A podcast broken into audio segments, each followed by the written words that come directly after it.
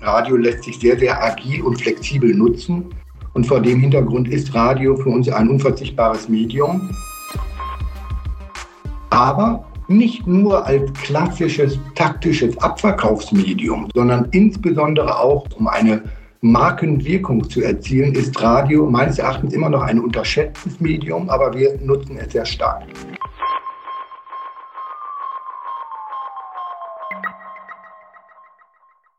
Hallo und herzlich willkommen zu unserer neuen Folge des As Radio Podcasts. Heute zum Thema Purpose Marketing statt Abverkauf, wie die Deutsche Telekom als Trendsetter wirkt. Ich bin Björn Böhr vom Deutschen Fachverlag und moderiere den As Radio Podcast, der in Kooperation mit Horizont und Horizontnet umgesetzt wird. Heute bei mir zu Gast ist Dr. Christian Hahn, Vice President Marketing, Communications, Strategy und Media bei der Deutschen Telekom. Herzlich willkommen, Christian. Ja, schönen guten Morgen, Björn. Ich freue mich sehr, dabei zu sein. Ja, freut uns auch, dass du die Zeit hast. Und Christian, bevor wir gleich in die Tiefe gehen und über die Kommunikationsstrategie bei euch sprechen, zum Warm-up habe ich hier ein paar kurze, ganz persönliche Fragen. Du hast zehn Jahre in Münster verbracht, dort studiert und promoviert. Bonn oder Münster, was ist deine Traumstadt? Gleich die erste Frage, eine schwierige Frage. Ähm, als ich in Münster war, war Münster meine Traumstadt. Und jetzt in Bonn ist Bonn meine Traumstadt. Also mit anderen Worten, ich habe zwei Traumstädte. Ja, zwei sind besser als eins. Insofern äh, kommt jetzt die Gewissensfrage. Manche sagen ja, Münster sei nur ein Vorort von Dortmund, so wie Bonn von Köln. Also was trinkst du lieber, Kölsch oder Alt? Tatsächlich definitiv Kölsch mittlerweile. Also doch eine Traumstadt und ein Traumbier. genau. Die Telekom gibt ein sensationelles Magazin raus, Electronic Beats. Was hörst du denn lieber, Techno oder Klassik? Tatsächlich äh, Klassik Wobei, wenn ich ganz ehrlich bin, lese ich lieber, als dass ich Musik höre. Dann passt ja diese Frage für dich gut. Was machst du denn in der Freizeit, wenn du zum Beispiel liest? Was ist deine Lektüre zurzeit?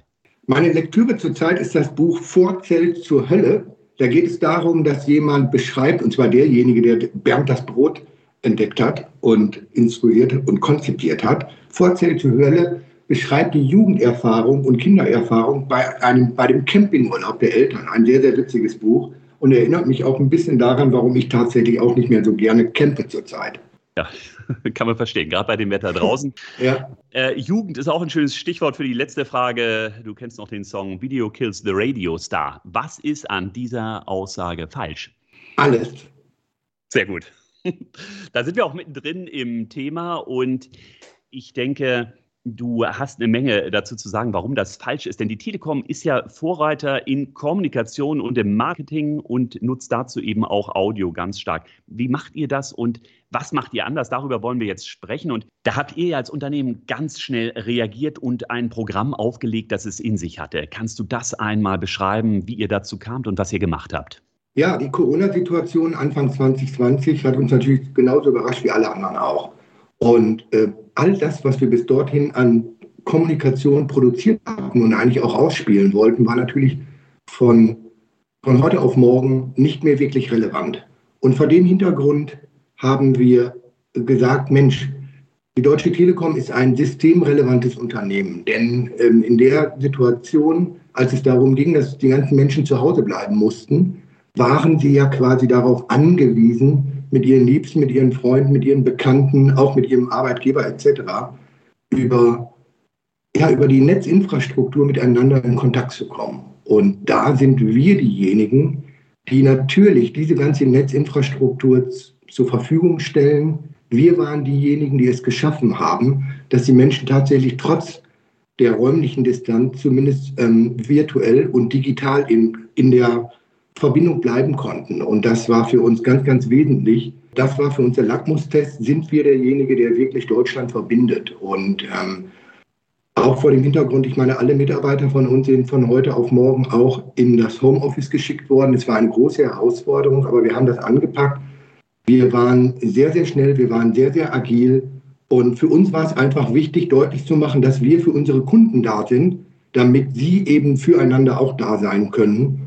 Und ähm, das hat uns wirklich dann mit einer äh, Wucht getroffen, aber wir haben das Thema sehr, sehr gut aus meiner Sicht, denke ich, gespielt.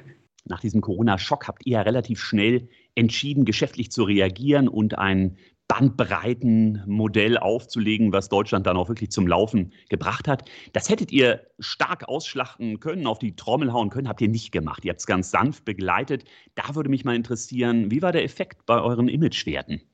Ja, also unsere Aktivitäten im Rahmen der Kampagne, wir sind für euch da, damit ihr füreinander da sein könnt. Und die ganzen Maßnahmen, die wir aufgesetzt haben, um deutlich zu machen, dass wir wirklich systemrelevant sind für unsere Kunden, das hat sich tatsächlich auch in unseren Markenwerten niedergeschlagen. Als Beispiel, die Frage, ist die Deutsche Telekom eine relevante Marke? Diesen Wert konnten wir um 50 Prozent steigern.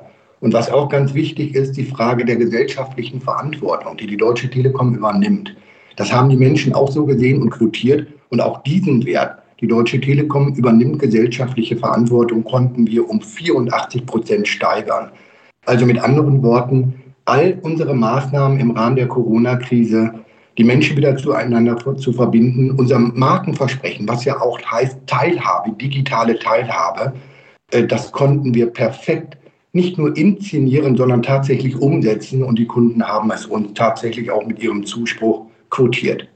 Da lief ja auch ein gut Teil auch übers Radio, was ihr da an begleitenden Maßnahmen gemacht habt. Wie habt ihr eure Erfahrungen dahingehend ausgewertet? Spielt Radio jetzt eine größere Rolle bei euch im Media-Mix? Insgesamt ist Radio für uns ein Medium, was sowieso eine bedeutende Rolle oder eine große Rolle in unserem Mediamix spielt. Ohne jetzt genau auf Zahlen einzugehen, aber ist es so, dass meines Erachtens wir, wenn man mal die Brutto-Nielsen-Zahlen zugrunde legt, wir im Telco-Bereich das Unternehmen sind, was den höchsten Radioanteil hat.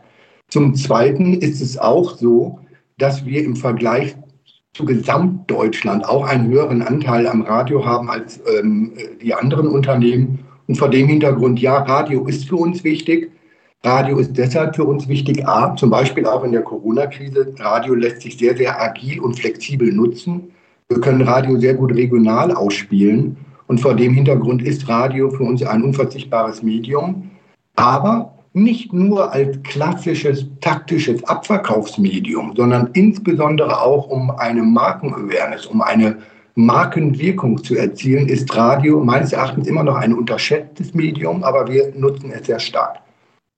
Dazu kommen wir gleich nochmal im Detail. Ich mhm. würde gerne eingehen noch auf etwas, was damit im engen Zusammenhang steht, in eurer Vorreiterrolle, wie ihr auch Radio und Radiowerbung interpretiert. Ihr nutzt es ja auch für Purpose Marketing und war damit im letzten Jahr extrem erfolgreich in diesem Jahr prämiert dann die Radiokampagne gegen Hass im Netz, Riesenecho in der Gesellschaft, in der Kreativcommunity, Gold beim Radio Advertising Award.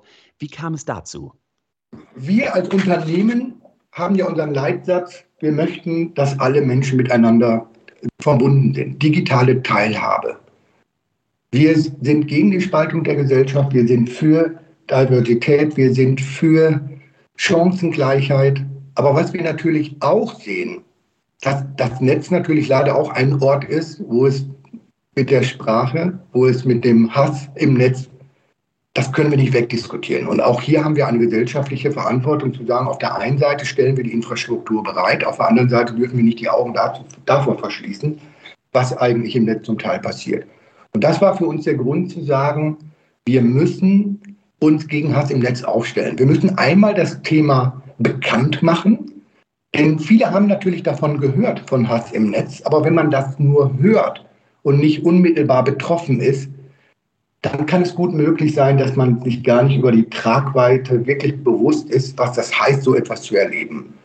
Und diese, diese Awareness, diese Betroffenheit, das habt ihr ja extrem stark in den Spots umgesetzt. Wir hören mal in einen rein. Du verdienst keine Freunde. Wie kann man nur so hässlich sein? Ich reiß dir deinen Kopf ab. Worte dürfen nicht zur Waffe werden. Doch jeder dritte Jugendliche ist schon Opfer von Hate Speech geworden. So wie Malte. Da hat sich dann so ein richtiger Hate mir gegenüber breit gemacht. Und oftmals fühlt man sich dann wirklich auch, als verdient man Liebe nicht. Was wahnsinnig traurig ist und überhaupt nicht stimmt. Aber man fühlt sich so. Also ich habe mich so gefühlt. Die Telekom kämpft für ein Netz ohne Hass. Seid alle dabei unter telekom.com slash gegen Hass im Netz.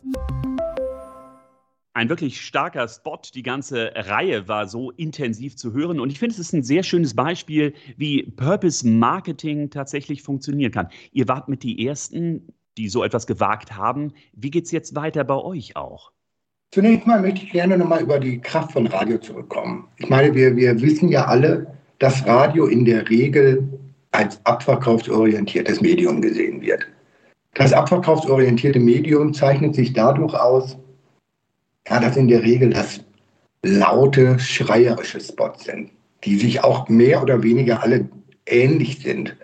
Und ich bin überzeugt, dass Radio eben mehr kann, als nur Abverkaufsmedium zu sein. Also es ist nicht immer so nach dem Motto, wer am lautesten schreit, hat recht, sondern ich bin fest davon überzeugt, dass man auch im Radio Markenkampagnen spielen kann, dass man auch im Radio Purpose-Kampagnen spielen kann. Denn Radio hat eine, eine sehr, sehr große Herausforderung, nämlich bei dem gesprochenen Wort die Worte so zu sprechen, dass Bilder entstehen. Also das, es, es geht nicht um bewegte Bilder, sondern es geht um bewegende Bilder. Das kann Radio leisten. Da muss natürlich entsprechend auch eine starke Kreation dahinter sein. Und für uns war das Thema gegen Hass im Netz deshalb auch ähm, für Radio eine Herausforderung, weil A, wir wollten zunächst mal auf dieses Thema in der Bundesrepublik oder generell in der Gesellschaft aufmerksam machen. Wir mussten also sehr schnell Reichweite aufbauen. Und dazu, dafür eignet sich Radio perfekt. Gleichzeitig war die Herausforderung auch zu sagen, wie schaffen wir es, dass wir aus dem klassischen Radiospot-Umfeld rauskommen und wirklich die Menschen mitnehmen. Und vor dem Hintergrund haben wir eine ganz, ganz andere Strategie gewählt. Wir sind eben hingegangen und haben tatsächlich die Kampagne so gewählt, dass wir uns Single-Platzierungen angeschaut haben, dass wir sehr, sehr stark in einem Kontextumfeld waren, dass wir sehr stark dort geworben haben, wo auch das Thema zum Beispiel Hass im Netz thematisiert wurde, wo wir in Nachrichtenumfeldern waren. Und ähm, ich meine, das war ein Spot, der war lang und wir haben trotz allem was viele sagen, ja, das, das kann man nicht machen. Man schafft das nicht im Radio, wirklich eine Marke rüberzubringen. Wir haben das geschafft. Wir waren ganz bewusst anders. Das Radio bei uns gewirkt hat im Mediamix, ist sehr deutlich daran zu sehen, dass mittlerweile 60 Prozent wissen, dass wir uns wirklich gegen Hass im Netz engagieren. Das ist sehr, sehr stark. Und vielleicht jetzt auch nochmal was ganz Interessantes. Wir haben die gesamte Kampagne auch begleitet mit Marktforschung, mit externer Marktforschung. Und um den Beitrag von Funk mal darzustellen. Wir hatten verschiedene Gruppen, die wir gegeneinander gestellt haben. Gruppen, die beispielsweise nur Bewegbilder gehört haben, Gruppen, die nur Audio gehört haben und Gruppen, die beides gehört haben. Und was wir eben festgestellt haben, ist, dass das Radio ein sehr, sehr starkes Medium war, weil wir in Ergänzung zu den anderen Medien wir definitiv einen Imageverbesserung erzielen konnten. Also beispielsweise kümmert sich wirklich um den Kunden oder das Thema engagiert sich im Netz gegen Hass. All diese Themen konnten wir mit Radio auf einen deutlich höheren Imagewert ziehen, als wenn wir nur beispielsweise das Thema gespielt hätten über bewegte Bilder, sprich über äh, Video. Also Radio hat uns in dieser gesamten Kampagne wirklich nach vorne gebracht. Und vielleicht auch nochmal ein ganz interessanter Aspekt, was auch verdeutlicht, dass wir an die Stärke vom Radio- und Markenumfeld glauben oder zur, zur Markenpositionierung glauben. Wir haben unseren Anteil von Radio im Mediamix gegenüber den klassischen Kampagnen mehr als verdoppelt. Ja, also Radio spielte hier eine ganz, ganz bedeutende Rolle für uns. Und zwar nicht als Abverkaufsmedium, sondern als Medium, um Geschichten zu erzählen. Und das hat wunderbar geklappt. Ich muss allerdings auch dazu sagen, es ist nicht nur Radio, sondern es ist natürlich überall dort das Medium, wo das gesprochene Wort zählt, also mit anderen Worten auch Podcast etc. Das ist ein schönes Stichwort, denn in der Tat muss die Reihenfolge ja sein, wenn wir mal beim Purpose Marketing anfangen. Du brauchst einen Purpose, hinter dem ja auch wirklich steht. Es geht ja nicht mhm. darum, diese Rückwirkung über Bande spielen und die Imagewerte zu erhöhen als Selbstzweck und sich irgendeinen Purpose suchen, sondern im Grunde brauchst du als erstes ein vernünftiges Wertekonzept, was ihr habt. Dann überlegen, okay, wie weit nehmen wir Audio mit rein? Dann diesen Gedanken spielen und dabei im Blick haben, wie du jetzt gesagt hast, auch neue Formate wie eben die Podcasts. Und auch mhm. da seid ihr relativ stark dabei. Erzähl mal, was ihr da vorhabt und wie der Stand der Dinge ist. Bevor ich auf die Podcasts eingehe, nochmal äh, zurück zum klassischen Radio. Also wir hatten insgesamt vier nationale Funkflights. Damit konnten wir Reichweite aufbauen. Das war zunächst mal das Wichtigste, was wir gemacht haben. Und zwar, wir hatten wirklich ähm, in diesen sieben, acht Wochen, in denen wir das gespielt haben, konnten wir 60 Millionen Menschen erreichen. Das ist schon eine ganze Menge. Darüber hinaus haben wir dann entsprechend auf Radio, Kooperation und Podcast-Belegung gesetzt. Warum? Weil wir dieses Thema dann noch kontextueller ähm, spielen konnten. Als Beispiel, ähm, wir waren in dem Podcast Gemischtes Hack als Festeinbindung. Wir haben das Thema bei Dick und Doof gespielt, bei Podkinski. Insbesondere, was auch sehr stark war, das Renegade, also mit Barack Obama und Bruce Springsteen. All diese Podcasts waren für uns sehr, sehr wichtig, weil wir dieses Thema dort sehr ja, kontextuell spielen. Ich wiederhole mich da und auch bei dem Thema Bratwurst und Baklava sind wir eingebunden gewesen mit unseren Partnern, zum Beispiel der Partner Ich bin äh, hier oder Gesicht zeigen. Natürlich ist uns bewusst, dass die Reichweite bei den Podcasts natürlich nicht so hoch ist wie bei den entsprechend klassischen Funkflights. Aber auf der anderen Seite war uns auch klar, dass diejenigen, die wir jetzt in den Podcasts erreichen, natürlich sowieso auch schon bei diesem Thema, äh, zu diesem Thema eine Verbindung aufgebaut hatten, weil wir insgesamt eine hohe Reichweite schon erzielt hatten, auch über alle anderen Medien. Und wir konnten dann mit diesem Podcast wirklich sehr, sehr punktgenau die Themen spielen. Und insofern hat, haben die Podcasts eine sehr, sehr starke Werbewirkung insgesamt und von daher unverzichtbar für ähm, das gesamte Mediamix bei uns.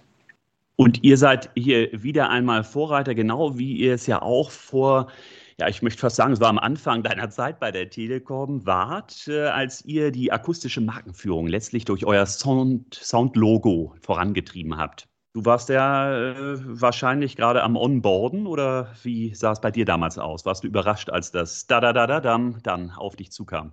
Ja, tatsächlich war ich da noch nicht bei der Telekom, als, die, als das ähm, Soundlogo kreiert wurde. Ähm, also vor dem Hintergrund war ich dann nicht überrascht, als ich zur Telekom gekommen bin. Aber ähm, es war, und ich war auch nicht überrascht, dass dieses Soundlogo natürlich ein hervorragendes Marketinginstrument ist. Denn ähm, äh, gerade auch für, für, ähm, für den Radiobereich, für den Audiobereich, wenn eine Marke ein starkes akustisches Signal hat, das ist perfekt, weil man sofort die Verbindung zur Marke herstellen kann. Und von daher war das schon eine, ist das für uns ein sehr, sehr wichtiges Markenasset. Welche Rolle spielt dabei die äh, Kreativität, wenn wir über die akustische Markenführung nachdenken? Also neue Contentformen, Storytelling auf der einen Seite, aber es braucht ja auch immer einen kreativen Impuls, einen Grundgedanken. Sonst wird es eben pures Anschreien im Bad morgens beim, beim Duschen. Ja. Ja, das ist, also Kreativität ist im Radio ganz, ganz wichtig. Bei dem Soundlogo, gut, das ist da. Das kann man etwas anders nochmal ausspielen in verschiedenen Tonarten, aber letztlich ist der Sound da. Das ist nicht das Thema. Aber die Frage, wie schaffen wir es in dem, jetzt bin ich vielleicht ein bisschen frech, in dem Einheitsbrei der schreienden Abverkaufswerbung im Radio trotzdem Menschen zu erreichen? Da muss man kreativ sein. Und ganz, ganz wichtig ist folgender Punkt oder man muss immer berücksichtigen, wie schaffe ich es, dass ich mit Worten bewege. Denn Radio hat die Herausforderung oder geradezu Verpflichtung, die Geschichte so zu erzählen, dass sie eben zu Bildern bei den Konsumenten wird. Und deswegen bedeutet das natürlich höchste Anstrengung in eine außergewöhnliche kreative Lösung. Und dass das geht, das wissen wir. Aber da muss man natürlich auch den Mut haben, zu akzeptieren, beziehungsweise auch wirklich zu glauben, dass Radio eben mehr sein kann als nur ein Abverkaufsmedium, sondern dass Radio in der Lage ist, Geschichten zu erzählen. Und das wissen wir alle. Und diesen Weg muss die Werbung gehen. Wir gehen den, wir glauben daran. Aber natürlich, wenn, wenn die Kreation nicht stimmt, dass die, die, die Bilder, die im Kopf entstehen bei den Konsumenten, wenn die nicht wirklich relevant sind und an, nicht ankommen, dann verpufft natürlich Radio. Jetzt würden vielleicht manche Mittelständler oder kleinere Unternehmen sagen, ja, boah, die Telekom, die hat natürlich sowohl das Geld als auch die Zeit und die Ressourcen, äh, in diesen Kreativitätsprozess richtig einzusteigen. Was würdest du dazu sagen? Na, Kreativität ist erstmal unabhängig vom Geld. Ja, also ähm, die kreative Idee. Es ist ja nicht so, dass man sagt, ah, wenn ich etwas mehr Geld bekomme, dann bin ich ein bisschen kreativer. Also vor dem Hintergrund, das glaube ich nicht. Na gut, da könnte man jetzt einwerfen, äh, guck dir mal die Agenturen an, die äh, gewonnen haben, die Awards. Das waren ja nicht die kleinen Butzen, sondern da müsst ihr auch eine Stange Geld hinlegen. Ich denke, ähm, Kreativität hat, hat auch natürlich hier ihren Preis. Aber zu sagen, je mehr Geld man hat, desto kreativer ist man, das ist einfach Quatsch. Sondern die Frage ist auch die, mit welcher Leidenschaft man sich einem Thema widmet, mit welcher Leidenschaft man sich einem Medium widmet.